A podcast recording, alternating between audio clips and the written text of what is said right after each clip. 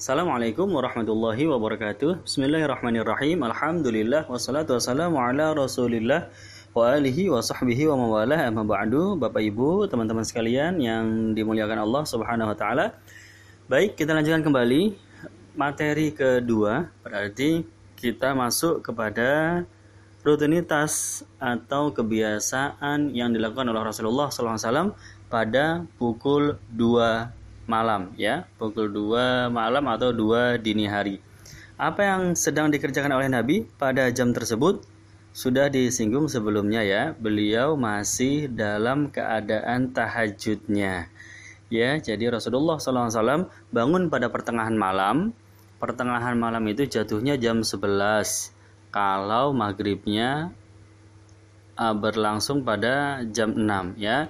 Kalau maghribnya itu jatuh pada pukul 6 berarti pertengahan malamnya jatuh pada pukul 11 kurang lebih ya.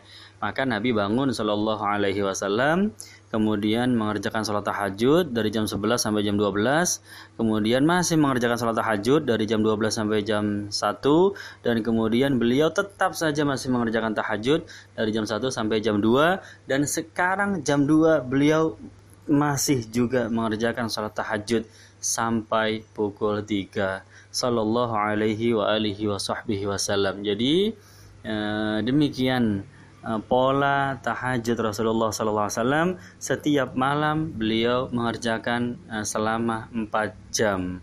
Ya dan dikerjakannya selama 4 jam tersebut dalam keadaan keempat jam empat jamnya penuh kekhusyuan penuh kesyahduan. Ya uh, terkadang berlinang air mata ya diceritakan oleh salah seorang sahabat bahwa Eh, pada suatu malam melihat baginda Nabi Shallallahu Alaihi Wasallam sholat malam, sholat tahajud, dan kemudian uh, beliau menangis. Di saat sedang berdiri membaca surat beliau menangis dan lama sekali menangisnya seolah-olah sampai mau datang fajar gitu. Ya seolah-olah nggak ruku-ruku karena menangisnya lama sekali. Dari dari apa? Dari dari sebab beliau begitu menghayati kandungan ayat tersebut ya. Begitu meresapi kandungan ayat tersebut ya. Ini kebiasaan Rasulullah Shallallahu Alaihi Wasallam ya. Uh, manusia yang tidak pernah bosan untuk berdiri dalam rangka ibadah kepada Allah berdiri untuk sholat ya, nggak heran Nabi mengatakan ju'ilat qurrata'ain fi sholah ya ju'ilat qurrata'ain fi sholah ya dijadikan bagiku sholat itu sebagai penghibur hatiku. Ya, jadi sholat itu yang menghibur Rasulullah Shallallahu Alaihi Wasallam. Ya, sholat malam itu hiburan hati, rekreasi hati, ya, wisata hati bagi Rasulullah Wasallam. Karena beliau pagi, siang, ya, sore sibuk melayani kaum muslimin, ya, sibuk melayani kaum muslimin sibuk mendidik umat ya satu-satunya waktu yang sangat tenang sangat sepi ya mau nggak mau di waktu malam. Ya beliau bertemu dengan Robnya bermunajat kepada Allah subhanahu wa ta'ala. Jadi ini satu sifat tahajudnya Nabi Sallallahu Alaihi Wasallam. Beliau itu syahdu sekali um, tenang sekali ya tumak ninah sekali ya uh, dan berdirinya beliau itu yang paling lama ya. Jadi di antara rukun sholat yang lain dibandingkan dengan rukunya, dibandingkan dengan sujudnya, berdirinya yang paling lama ya. Karena di situ beliau membaca ayat-ayat Al-Qur'an, eh, surat-surat yang panjang. Dari sini ya ada kesimpulan dari hukum fikih bahwa rukun sholat yang paling afdol menurut sebagian ulama fikih adalah berdiri. Ya, berdiri itu rukun sholat yang paling baik. Ya, rukun sholat yang paling baik menurut sebagian ulama fikih. Ya, sebagian yang lain mengatakan ketika bersujud. Ya, yang satu mengatakan bersujud, yang lainnya mengatakan berdiri. Kemudian keadaan yang paling baik untuk membaca Al-Quran adalah ketika sholat ya jadi pahala yang terbesar untuk kita kalau mau dapat pahala besar baca Al-Quran, kapan bacanya? Di dalam sholat, ya. Maka bergembiralah kita yang memiliki hafalan-hafalan Quran, ya. Mungkin nggak terlalu banyak, tapi dibacanya di dalam sholat, yaitu tempat yang paling afdol, yang pahalanya paling uh, besar, ya. Begitu. Kemudian, Bapak Ibu sekalian yang dimuliakan Allah, pada materi kedua ini kita akan melihat dengan uh, visual ya uh, di mana tepatnya Rasulullah terbiasa melaksanakan sholat sunnah ya sholat tahajud di mana biasanya Nabi melakukan sholat tahajud saya sudah mengirimkan yaitu denah rumah Rasulullah SAW periode Madinah ya ya ini rumahnya Sayyidatuna Aisyah radhiyallahu anha ya rumahnya Ummul Mukminin Aisyah. Jadi begini Bapak Ibu, silakan diperhatikan petanya. Ya, rumah Rasulullah itu satu kotak tersebut itu kurang lebih panjang kali lebarnya adalah 5 meter kali 4 meter. Ya, dari ujung atas sampai ujung bawah itu 5 meter, ya. Kemudian dari kanan ke kiri itu 4 meter. Ini ukuran yang saya ambil dari Darul Madinah, yaitu museum peninggalan Rasulullah di kota Madinah. Ya, mereka mengambil patokan seperti itu 5 kali 4. Dari ukuran 5 kali 4 berarti 20 meter persegi ya. Rumahnya Rasulullah SAW ya. Dari ukuran 5 kali 4 ini dibagi dua. Ya, satu ruangan untuk ruang tamu yang di bawah itu, satu ruangan untuk ruang kamar ya. Jadi kamar tidur dan ruang tamu. Ya sudah cuma dua ruangan aja. Nggak ada ruang keluarga ya. Nggak ada garasi nggak ada segala macam ya. Cuma dua ruangan eh, kediaman Rasulullah Shallallahu Alaihi Wasallam. Jadi masing-masing ruangan kurang lebih 4 meter kali dua setengah ya eh, yang di atas 4 meter kali dua setengah yang di bawah ruang tamu juga 4 meter kali dua setengah Bapak Ibu, mari kita perhatikan lagi dengan lebih teliti lagi ya. Ruang tamu, ruang tamu itu tempat Rasulullah menerima tamu laki-laki. Jadi sahabat Nabi kalau berkunjung kepada Rasulullah itu dipersilakan masuk dan duduk di ruang tamu tersebut ya yang berukuran 10 meter persegi tadi ya 2 meter setengah kali 4 ya jadi e, bisa dibayangkan kira-kira berapa sahabat yang bisa ditampung dengan ruangan sekecil itu ya. Kemudian ruang kamar ya ini adalah tempat tidurnya beliau e, dengan istri beliau ya. Nomor satu itu adalah pintu depan. Jadi tamu laki-laki akan masuk dari pintu depan. Ya dan pintu depan itu kalau kita keluar dari rumah Rasulullah melalui pintu nomor satu itu itu nggak keluar ke jalanan Bapak Ibu. Melainkan langsung ke Masjid Nabawi. Ya jadi menempel dengan masjid. Ya keluar masjid.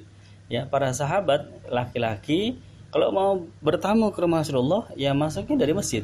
Nggak ada akses lain. Pintu cuma ada pintu yang menempel dengan masjid. Ya Allah sholli wa sallim wa barik alaih. Jadi Eh, rumahnya Nabi itu menempel dengan masjid. Tembok yang ada di pintu nomor satu itu, ya, itu menempel dengan uh, Masjid Nabawi Shallallahu Alaihi Wasallam. Jadi nomor satu pintu untuk tamu laki-laki, ya, dan ada sekat yang menutupi sehingga tamu laki-laki tidak melihat uh, kamar atau ruang yang pribadi bagi Rasulullah SAW ya. Karena teman laki-laki akan akan diarahkan ke ruang tamu ya. Jadi orang bertamu itu ngelewatin kamar dulu baru ke ruang tamu. Kalau kita di Indonesia enggak ya. Begitu bertamu langsung ruang depan adalah ruang tamu. Tapi ya, desain Rasulullah SAW seperti ini. Nanti ada hikmahnya. Nomor dua itu pintu belakang nomor dua itu adalah pintu untuk para tamu sahabiyah atau para tamu sahabat Rasulullah yang perempuan. Jadi tamu itu masuknya ke kamar Ummul Mukminin. Ya, diterima di dalam kamar. Nanti kurang lebih tamu-tamu itu um, berbincang-bincang dengan Nabi uh, para perempuan di dalam kamar sedangkan Nabi mendengarkan dari balik tembok di ruang tamu ya. Jadi tersekat begitu. Nah ini yang ingin kita bicarakan ya bahwa ada tanda panah di situ. Di dekat nomor satu itu ada tanda panah ya yang menghadap ke kiri ya. Itu adalah tempat ibadah sholat sunnahnya Rasulullah SAW baik sholat sunnah tahajud yang sedang kita bahas maupun sholat sunnah duha maupun sholat sunnah fajar ya atau qabliyah subuh dan lain sebagainya ya itu tempat uh, ter yang terbiasa sudut uh, di mana Rasulullah SAW mengerjakan sholat-sholat sunnah. Jadi beliau ya di situ itu ya. Kalau di rumahnya Sayyidatuna Aisyah maka di situ pula tempat ketika Rasulullah sakit sampai uh, menemui daripada wafatnya jadi sholatnya biasa di situ akhirnya wafatnya juga di situ dan sekarang menjadi makamnya baginda Nabi Muhammad SAW ya. Di situ juga. Ya itu tanda panah menunjukkan arah kiblat. Arah kiblatnya ke arah uh, kiri ya kalau dari gambar kita.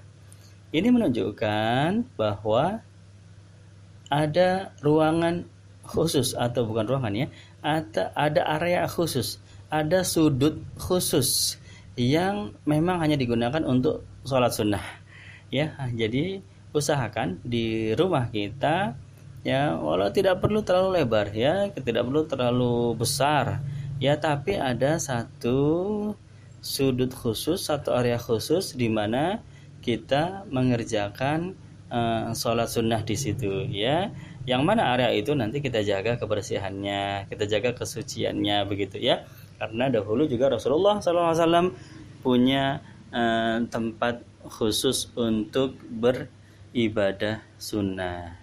Bapak Ibu sekalian, jadi um, inilah dia uh, dari kebiasaan baginda Nabi Muhammad SAW pada pukul 2 malam atau pukul 2 dini hari ya beliau masih dalam keadaan tahajud sampai pukul 3. Nah, pukul 3 ya, kurang lebih jam 3 itu barulah beliau uh, stop ya uh, menyelesaikan tahajudnya dan nanti ada aktivitas berikutnya. Jadi insya Allah akan kita lanjutkan besok ya uh, materi ketiga apa yang dikerjakan oleh Rasulullah pada pukul 3. Demikian Bapak Ibu sekalian, teman-teman yang dimuliakan Allah Subhanahu wa taala aktivitas uh, baginda Nabi, begitu pula um, denah uh, rumah Rasulullah Shallallahu Alaihi Wasallam. Bandingkan dengan rumah kita ya, rumah kita masing-masing dengan rumah Rasulullah Shallallahu Alaihi Wasallam ya. Besaran mana coba ya? Ini untuk muhasabah uh, diri kita sendiri. Baik, terima kasih. Billahi taufiq wal hidayah. Wassalamualaikum warahmatullahi wabarakatuh. Assalamualaikum warahmatullahi wabarakatuh. Bismillahirrahmanirrahim. Alhamdulillah wassalatu wassalamu ala Rasulillah wa alihi wa sahbihi wa mawalah amma ba'du. Bapak Ibu, teman-teman sekalian, kita lanjut ya. Nah, karena ini pertemuan pertama, hari pertama, dua audio sekaligus ya. Audio yang tadi kita hitung sebagai pengantar. Audio ke satu. Ini audio ini yang uh, yang akan menjadi audio ke satu ya. Yaitu kita mulai dari jam 1 ya harusnya sih nggak dari jam 1 ya. Cuma untuk gampang mengingat nanti kita pada hari ke 10 berarti sudah jam 10 begitu ya.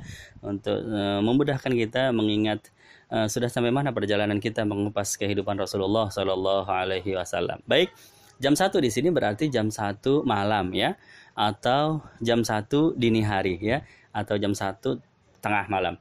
Apa yang dilakukan oleh Nabi Shallallahu Alaihi Wasallam? Sedang apa Rasulullah pada jam 1 tersebut sudah tahu kita jawabannya ya. Beliau masih dalam keadaan tahajudnya. Ya, pada jam 1 malam ya, itu beliau sudah masuk sudah mengerjakan sholat tahajud selama dua jam dan beliau masih akan mengerjakan lagi sholat tahajud tersebut pada jam satu itu pada dua jam berikutnya. Subhanallah, luar biasa ya. Sallallahu alaihi wa alihi wa sahbihi wasallam.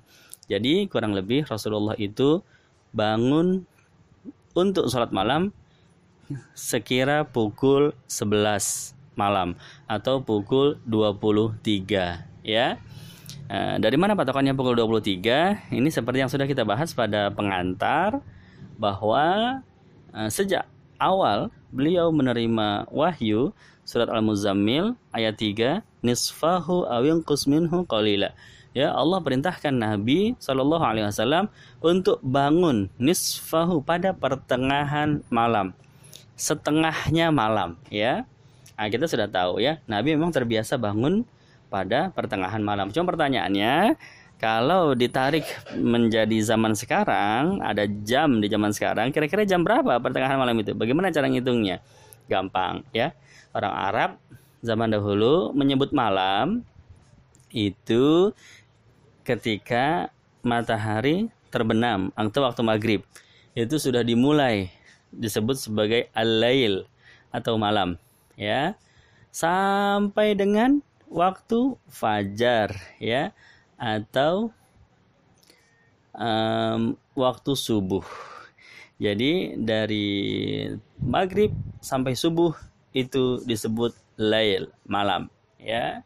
Subuh um, sudah disebut uh, waktu pagi begitu. Nah dari maghrib sampai subuh kalau seandainya maghrib itu jam 6 kemudian jam jam 18 ya kemudian subuh itu jam setengah lima berarti waktu malam terjadi selama 10 jam setengah ya. Dari pukul 6 sore sampai pukul setengah lima subuh itu 10 jam setengah. Itu panjangnya waktu malam. Maka pertengahan malam ya pertengahan malam ya berarti 10 jam setengah dibagi dua ya 5,25 ya kita jalan aja dari jam 6 sampai 5 jam 25 itu akan jatuh pada pukul 11 ya eh, 25 jadi kurang lebih pukul 11 malam ya antara 11 uh, lewat 15 menit atau sekitar itu Ya, jadi kesimpulannya Rasulullah SAW bangun pada pertengahan malam berarti beliau terbiasa bangun pukul 11 dan kemudian melaksanakan salat tahajud sampai 4 jam berikutnya. Ya, berhenti salat tahajud Nabi kurang lebih pada pukul 3 malam ya, atau pada pukul 3. Baik, kemudian bagaimana kebiasaan Nabi ketika salat tahajud tersebut? Ya pertama ya Rasulullah SAW jumlah rakaat tahajudnya itu ada kalanya 11 atau 13 ya ini yang paling banyak beliau kerjakan ya. Bisa 11 bisa 13 ya terkadang 11 sebagaimana yang diceritakan oleh Sayyidatuna Aisyah radhiyallahu anha ya istri beliau. Melihat uh, baginda Nabi SAW salat dihitung rakaatnya oh ternyata 11 ya. Atau juga 13 sebagaimana diceritakan oleh Sayyidatuna Maimunah Ummul Mukminin ya radhiyallahu anha. Beliau juga melihat bagaimana uh, tahajudnya Rasulullah jumlah rakaatnya dihitung ternyata 13 ya jadi um, dominannya mayoritasnya adalah 11 atau 13. Tetapi terkadang beliau juga mengerjakan lebih banyak dari jumlah tersebut atau lebih sedikit. Ya, bisa juga lebih sedikit kalau kebetulan beliau ingin membaca ayat-ayat yang panjang, surat-surat yang panjang, mungkin jatuhnya hanya tujuh rakaat atau sembilan rakaat ya. Begitu. Atau kalau uh, apa namanya ingin memperpendek mungkin bisa sampai 20 rakaat atau 23 rakaat dan seterusnya. Jadi ada yang biasa dilakukan ada yang tidak biasa dilakukan ya. Yang biasa adalah 11 atau 13 ya. Yang tidak biasa tetapi juga pernah dilakukan oleh Rasulullah SAW adalah lebih panjang dari itu atau lebih pendek dari itu. Di mana Rasulullah SAW mengerjakan sholat tahajud? Pada pukul 1 ya dimulai dari pukul 11 sampai dengan 12 sampai dengan jam 1 sampai dengan jam 2 jam 3 uh, eh, berhenti ya berarti 4 jam total. Di mana beliau mengerjakannya? Paling banyaknya Nabi mengerjakan di rumah ya jadi sholat tahajud beliau dikerjakan di rumah. Tetapi tidak jarang pula beliau mengerjakan di masjid.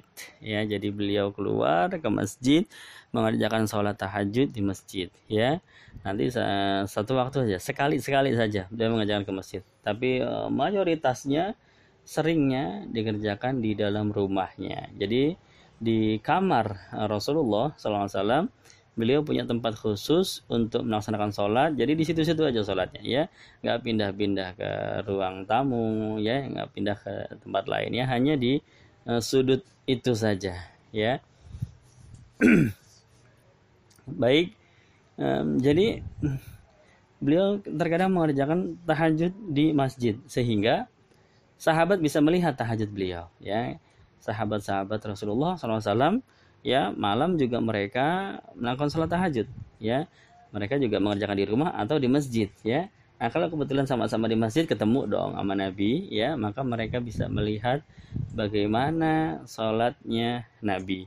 Nah dari situlah banyak hadis yang menceritakan sahabat yang melihat tahajudnya Rasulullah SAW itu berarti Nabi sedang tahajud di masjid ya. Tapi umumnya adalah di rumah ya maka uh, lebih banyak lagi uh, riwayat dari istri-istri Rasulullah dari Ummul Mukminin yang menceritakan tentang tahajudnya baginda Nabi Muhammad Shallallahu Alaihi Wasallam ya jadi jumlah rokaatnya seperti itu, tempatnya juga demikian. Bagaimana caranya? Kebiasaannya Rasulullah SAW itu kalau sholat tahajud pasti ya selalu dimulai dengan dua rokaat yang ringan ya. Dua rokaat yang ringan. Jadi apa artinya? Artinya sholat pada rokaat pertama hanya membaca fatihah saja kemudian ruku ya. Rukunya juga singkat kemudian tidak sujud ya. Rokaat kedua juga hanya membaca fatihah saja kemudian ruku. Ini disebut dua rokaat yang ringan ya ini khafifatain. Ya dua rokaat yang ringan itu selalu bangun tidur tidak langsung mengerjakan dua rokaat yang panjang. Pasti dibuka dengan dua rokaat yang ringan. Dan kemudian selalu diakhiri dengan satu rakaat sholat witir atau tiga rakaat sholat witir ya. Jadi terkadang satu terkadang tiga ya jadi selalu dibuka dengan dua rakaat dan selalu diakhiri dengan satu atau tiga. Ya baik ambil saja tiga lah contohnya ya. Maka paket tahajudnya Nabi itu pasti lebih dari lima ya karena pembukaannya dua penutupannya tiga ya. Eh, maka tahajudnya intinya ya kalau intinya dua saja berarti minimal tujuh rakaat tahajudnya Rasulullah SAW ya. Dua dua tiga tujuh ya. Kalau ya, intinya dua. Kalau intinya empat rakaat berarti dua empat tiga ya sembilan dan seterusnya. Seperti itu. Jadi um, kebiasaan Nabi SAW ketika sholat tahajud seperti itu ya setelah dua rakaat ringan barulah beliau mengerjakan dua rakaat yang panjang ya. Bayangkan durasi 4 jam durasi 4 jam ya dari jam 11 malam hingga pukul 3 4 jam. Kalau seandainya beliau mengerjakan tahajud pada saat itu 9 rakaat berarti dua yang ringan tiga sebagai penutup ya tiganya juga ringan ya salat witirnya penutup maka intinya inti tahajudnya ada empat empat rakaat yang dikerjakan selama empat jam maka satu rakaat beliau bisa berdiri sepanjang satu jam. Subhanallah ya. Ini panjang sekali bacaan uh, surat yang dibaca oleh Rasulullah SAW ya. Rakaat pertama selesai Fatihah baca Al-Baqarah.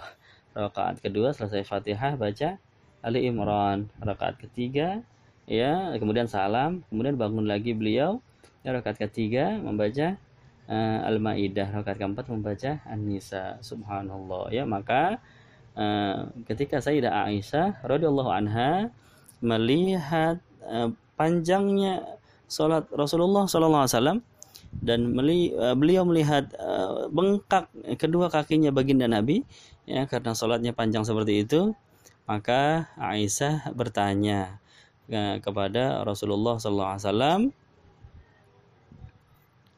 ya wahai Rasulullah lima tasna'u hadza ya Rasulullah wa qad ghufira laka ma taqaddama min dzambika wa ma ta'akhkhar. Ya apa harus seperti ini ya Nabi? Padahal engkau sudah diampuni dosa-dosamu yang sebelumnya maupun yang setelahnya. Qala sallallahu alaihi wasallam afala akunu abdan syakura? Ya maka Nabi menjawab apa tidak boleh aku menjadi hamba yang bersyukur? Baik Bapak Ibu sekalian, ya ini jadi bagaimana sifat tahajudnya Nabi. Dan dari hadis ini ada hikmahnya yang luar biasa indah sekali ya. Ketika Sayyidah Aisyah bertanya seperti itu, jadi maksud pertanyaannya adalah, wahai Rasulullah, kenapa harus seperti ini tahajudnya harus panjang sekali padahal dosa-dosamu sudah diampuni artinya uh, engkau wahai Rasul bukan dalam keadaan sedang memohon ya. Bukan dalam posisi ya sedang memohon ya. Memohon seperti orang yang memohon dosanya dimaafkan. Bukan ya. Dosanya sudah diampuni jadi uh, bukan untuk memohon. Uh, seandainya ya dalam posisi orang yang sedang punya permohonan kepada Allah ya bolehlah panjang kayak begitu. Gitu maksudnya Sayyidatuna Aisyah begitu ya. Ya kalau orang yang lagi punya keinginan orang yang lagi punya permohonan ya pantaslah panjang kayak begitu. Tapi kan engkau nggak punya ya Rasulullah. Dosa-dosamu sudah diampuni ya. Engkau sudah nggak lagi memohon agar dimaafkan dosanya. Lalu mengapa tetap seperti ini begitu? Maksud pertanyaannya uh, Sayyidatuna Aisyah maka dijawab oleh Rasulullah Shallallahu Alaihi Wasallam afala aku abdan syakura? Ya wahai Aisyah panjang sholat ini memang bukan sebagai hamba yang sedang memohon melainkan sebagai hamba yang sedang bersyukur. Ya ini jawabannya indah sekali bahwa ternyata justru dibalik pengertiannya apa yang difahami oleh Sayyidatuna Aisyah itu dibalik oleh Rasulullah SAW bahwa ya kalau sedang memohon kita mengerjakan ibadah yang panjang maka ketika kita sedang bersyukur harusnya lebih panjang lagi begitu ya. Karena level orang yang sedang bersyukur itu di atasnya orang yang sedang memohon ya. Jadi ya memang pantas kalau tahajud beliau demikian panjangnya. Karena levelnya sudah level orang yang sedang bersyukur kepada Allah Subhanahu wa taala ya. Begitu. Jadi Nah, hikmah dari percakapan ini adalah Bapak Ibu sekalian dan teman-teman yang dimuliakan Allah, kita itu kalau dalam rangka syukur kepada Allah harusnya ibadah kita lebih banyak dibandingkan dalam rangka kita memohon kepada Allah. Bukan sebaliknya, selama ini sebaliknya ya kita lagi punya keinginan nih ya. Kita lagi punya permohonan. Kita lagi punya hajat sama Allah ya. Ibadah kita banyak dong ya. Duha bisa sampai 8 rakaat ya. Tahajud bisa lama. Oh sedekah bisa berkali-kali ya. Kenapa? Kita lagi punya keinginan lagi punya permohonan. Tapi begitu keinginan tersebut diberikan oleh Allah begitu permohonan kita dijawab oleh Allah ya berarti kita bersyukur dong ya. Alhamdulillah ya Allah kita bersyukur eh, dikabulkan doa kita. Nah dalam keadaan syukur itu seharusnya seyogianya ibadah kita lebih banyak lagi daripada sebelumnya. Ketika kita dalam keadaan memohon ya. Kalau kalau sebelumnya doa kita 8 rakaat ya. Nah sekarang lagi bersyukur harusnya lebih dari 8 Kalau sebelumnya tahajud kita sudah banyak. Harusnya begitu kita dalam keadaan bersyukur lebih banyak lagi. Mengapa? Karena levelnya orang yang bersyukur lebih tinggi Di atasnya daripada levelnya orang yang sedang memohon. Itu kurang lebih uh, hikmah yang indah sekali dari percakapan antara baginda Nabi Muhammad SAW dengan istri beliau Sayyidatuna Aisyah radhiyallahu anha. Baik, Bapak Ibu, teman-teman sekalian, jadi kesimpulannya apa yang dilakukan oleh Nabi pada jam 1 dini hari atau jam 1 malam beliau masih dalam keadaan tahajudnya yang sudah dimulai sejak pukul 11 malam yang lalu ya. Dan terus seperti itu ya. Setiap malam inilah dia aktivitas beliau. Insya Allah besok kita akan kembali. Hari kedua kita bahas apa yang dilakukan oleh Nabi pada jam 2 insya Allah ya. Mudah-mudahan ada keberkahan bagi kita semua. Bila itu wal hidayah. Wassalamualaikum warahmatullahi wabarakatuh.